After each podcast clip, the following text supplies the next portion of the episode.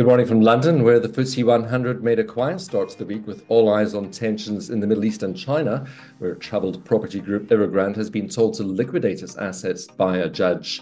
London's blue chip index added 18 to 7,653, led by the oil majors BP and Shell on a higher crude price. And weapons group BAE Systems rose as Iran denied involvement in a drone attack that killed three US service personnel.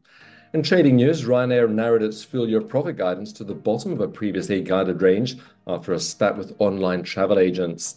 Michael O'Leary's airline expects full year profit after tax of between 1.85 and 1.95 billion euro from 1.85 and 2.05 billion euro before. Vaping groups were also under pressure following the government's clampdown on disposables to curb the craze among young people. Vape distributor Supreme dropped 11%. Those are your news headlines. We'll be back with more tomorrow.